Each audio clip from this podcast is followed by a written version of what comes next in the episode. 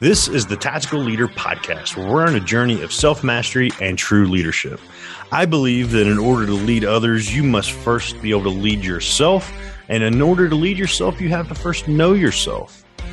If you want to learn the tactics to get to know yourself, to lead yourself, and to lead others, stay tuned to hear from industry experts as I unpack the tactics that they have used to build their business, build culture, and lead others. Hey everybody, welcome back to another episode of Tactical Leader. We have a episode of Tactical Friday today and we are bringing back Jennifer Chapman to talk more about her leadership power tools. Jennifer, welcome back to the show. Great to be back. Thanks. I am so excited about this because I love Tactical Fridays. Honestly, my uh, favorite part of the podcast because we get to get a little bit more granular. We heard your amazing story, the things you do, how truly awesome you are in the space but I really want to give the audience an opportunity to get more tactical with you. And you have an article called Leadership Power Tools. There's a much longer title attached to it. There are tips, there are tricks.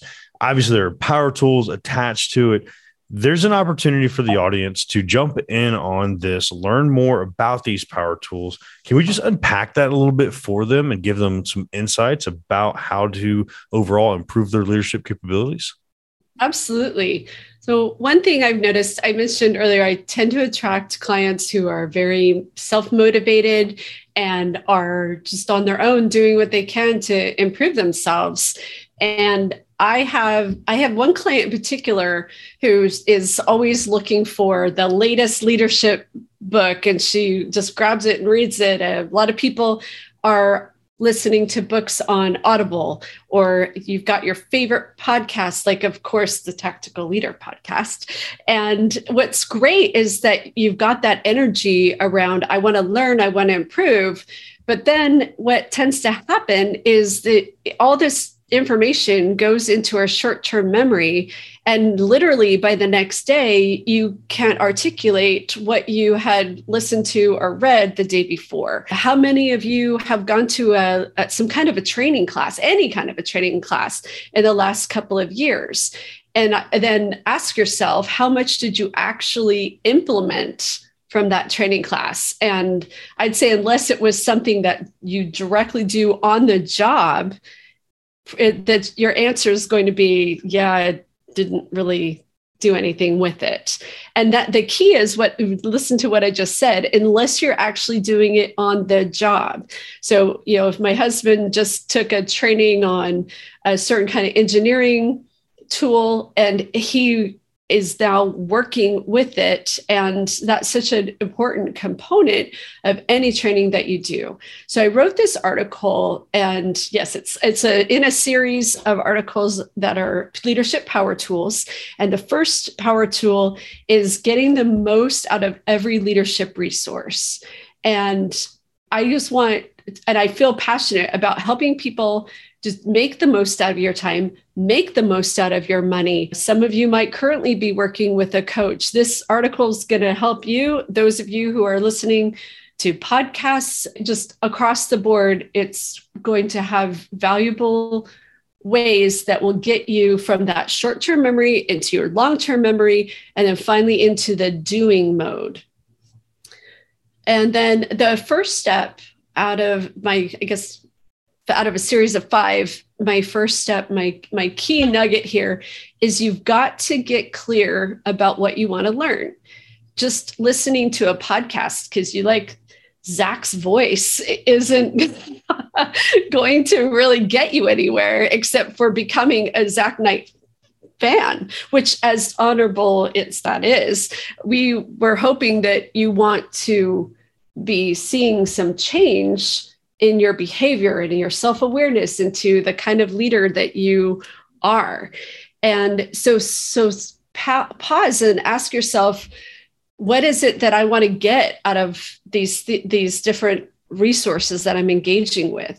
And one question that i like to ask my clients is or actually not a question to ask but phrase what you want to learn like a question like how do i dot dot dot so it could be how do i work with a poor performer or how do I get buy in on my ideas at work? How do I position myself to move up the corporate ladder? Just think about what are the things on your mind and turn it into this how do I question? And now you've got something that's centering you on your journey of self-study. Now you know, okay, I'm going to target on that poor per- working with poor performance. I'm going to be looking for podcasts. I know Zach Knight is awesome. I'm going to go back through his archives and find when has he talked to people about working with poor performers. And I'm going to search and look, maybe there's some other podcasts. What audible books are there out there? I know a neighbor who works and manages a large team, I'm going to talk to that neighbor and see what he does when he has a poor performer. And then that gets you into then step two, where you're engaging with your resource.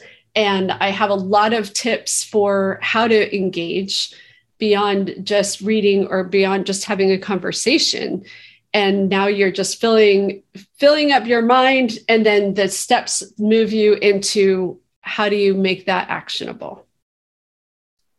What i find really interesting about all of this is something i'm guilty of and i think a lot of people are guilty of.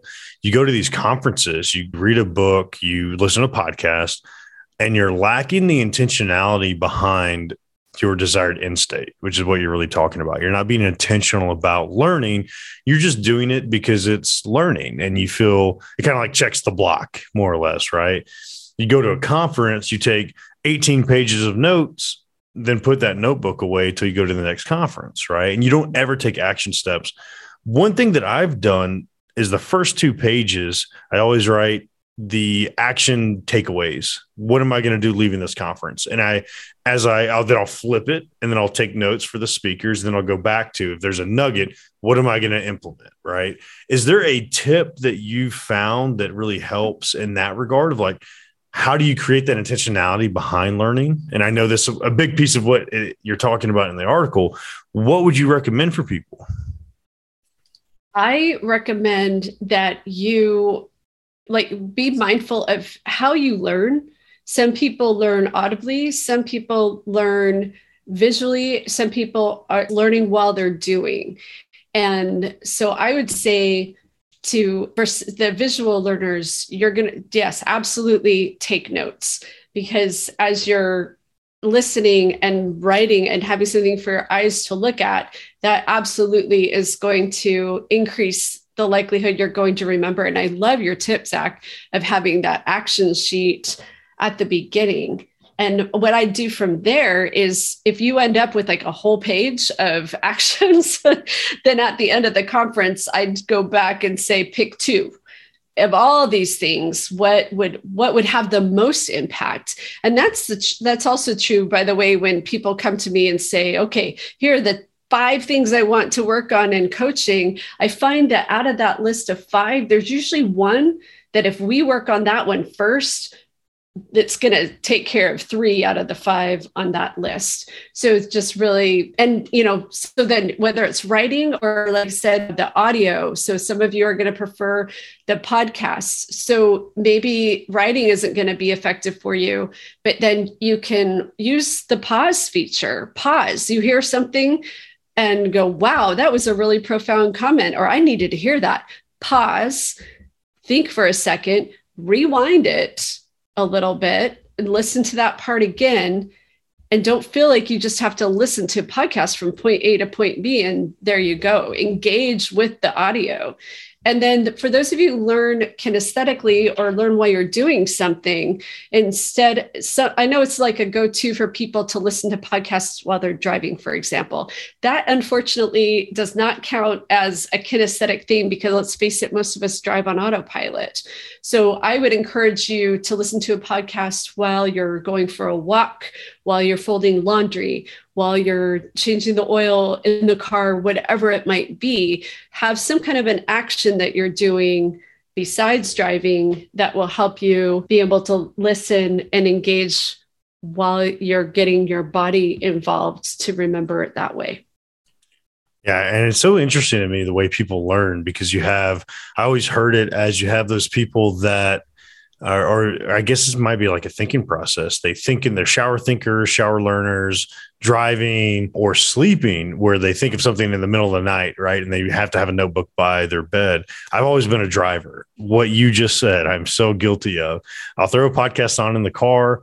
You know, in Atlanta here, we have an hour, hour and a half commute anywhere you go. So it's like it's such a great opportunity to turn your vehicle into a classroom.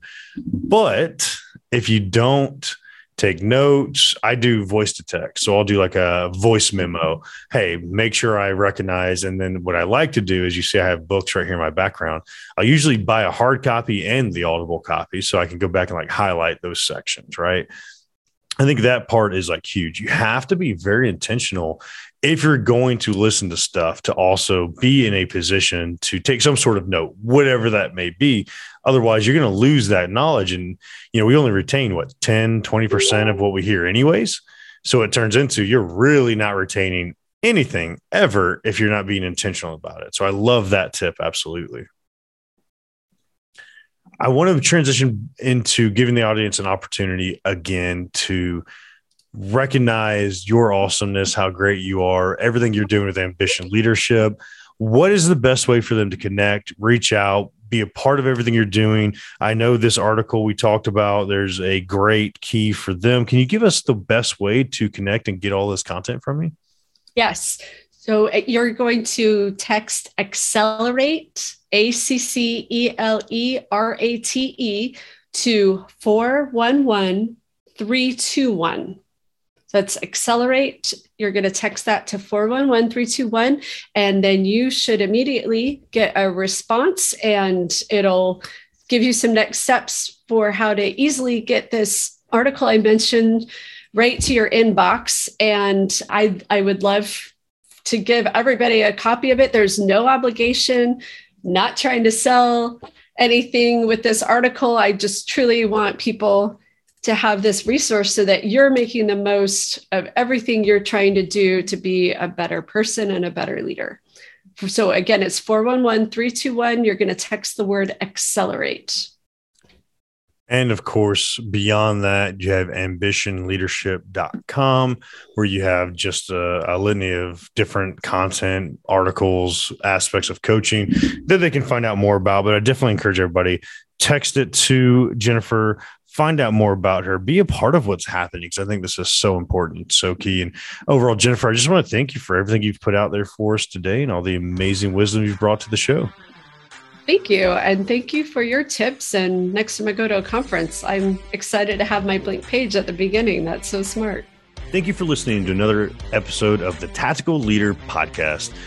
If this episode helped you along your journey of self mastery and has inspired you to do more, I challenge you to head over to myvoicechallenge.com so you can find out how you can discover your voice, claim your independence, and build that thriving business that you've always wanted. Again, that's myvoicechallenge.com.